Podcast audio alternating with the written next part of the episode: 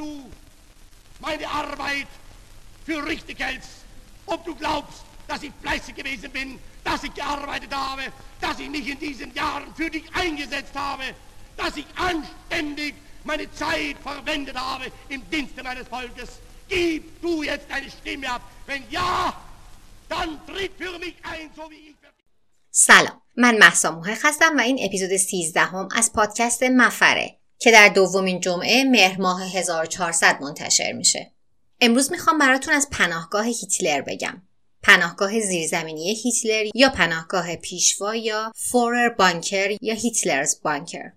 هیتلر صد روز آخر عمرش رو در این مکان گذرونده بوده و از اونجا جنگ رو رهبری می‌کرده. این پناهگاه زیرزمینی زیر ساختمان صدر اعظم رایش در برلین هست که اتحاد جماهیر شوروی بعد از اینکه برلین رو فتح می‌کنه کاملا این ساختمون رو خراب می‌کنه. این پناهگاه در دو فاز ساخته شده بوده در سال 1936 و 1944 که ظاهرا 1944 به درجه حفاظت و امنیتش افزوده شده بوده و لایه های محافظی از فولاد و بتون بهش اضافه شده بوده. هزینه ساختش معادل 5 میلیون یورو در سال 2017 است. هیتلر ژانویه 1945 میره اونجا و 29 آوریل 1945 یعنی 40 ساعت قبل از خودکشیش با معشوقش اوا بران همونجا ازدواج می‌کنه. ابعاد این پناهگاه جوری بوده که هیتلر به اضافه 200 نفر اونجا جا می شدن و ژنراتور تولید برق داشته که هوای تصفیه شده می اومده اونجا آب و برقش تأمین می شده و ارتباطات رادیویی قوی اونجا وجود داشته. ظاهرا ضد حمله هوایی هم بوده. گفتم بهتون که ساختمان صدر اعظم رایش توسط شوروی وقتی برلین رو اشغال می‌کنه تخریب میشه.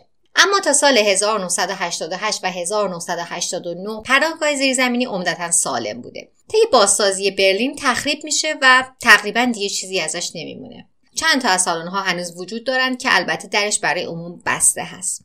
اون بخش الان یه زمین افتاده ای هست که به عنوان پارکینگ ساختمون های اون دوربر ازش استفاده میشه و هیچ نامونشونی هم نداشته تا سال 2006 که جام جهانی فوتبال در آلمان بوده. یه تابلو اونجا نصب میشه و گفته میشه که این سابقا اینجا چه بنایی وجود داشته و این نقشه شماتیک ازش گذاشتن. من خودم وقتی که برای بازدید از اونجا رفتم اولش فکر می‌کردم اشتباه اومدم و همش دنبال یه نشونی یه جایی بودم تا بالاخره این تابلو رو دیدم. دلیل اینکه خیلی روی یادبودهای هیتلر توی آلمان تاکید نمیشه پیچیدگی میراث هیتلره. کارهایی که هیتلر در طول زمامداریش انجام داده خصوصا قضیه هولوکاست لکه ننگی برای آلمانه و خیلی نشونه هایی که از هیتلر باقی مونده رو پرموت نمی‌کنن. حتی با اینکه خیلی می‌تونه جنبه توریستی داشته باشه و درآمدزا باشه. یه دلیلش گفتم به خاطر اینه که لکه ننگی توی تاریخ آلمانه و دلیل دیگهش نیونازی ها هستن که دلشون نمی‌خواد که این گروه پا بگیرن و قدرت بگیرن و دوباره اتفاقات بدی در دنیا بیفته. ولی خب به هر حال بخشی از تاریخ و حذف اون به نظر من فقط به نفع هیتلره که اون جنایت هاش رو از تاریخ پاک می‌کنه. نشونی از اینکه چه اتفاقی افتاده به احترام درد و رنج آدمایی که در اون روزگار زندگی می‌کردن باید وجود داشته باشه. امیدوارم که پرسه زدن کنار پناهگاه یکی از مخوفترین دیکتاتورهای عالم براتون جذاب بوده باشه.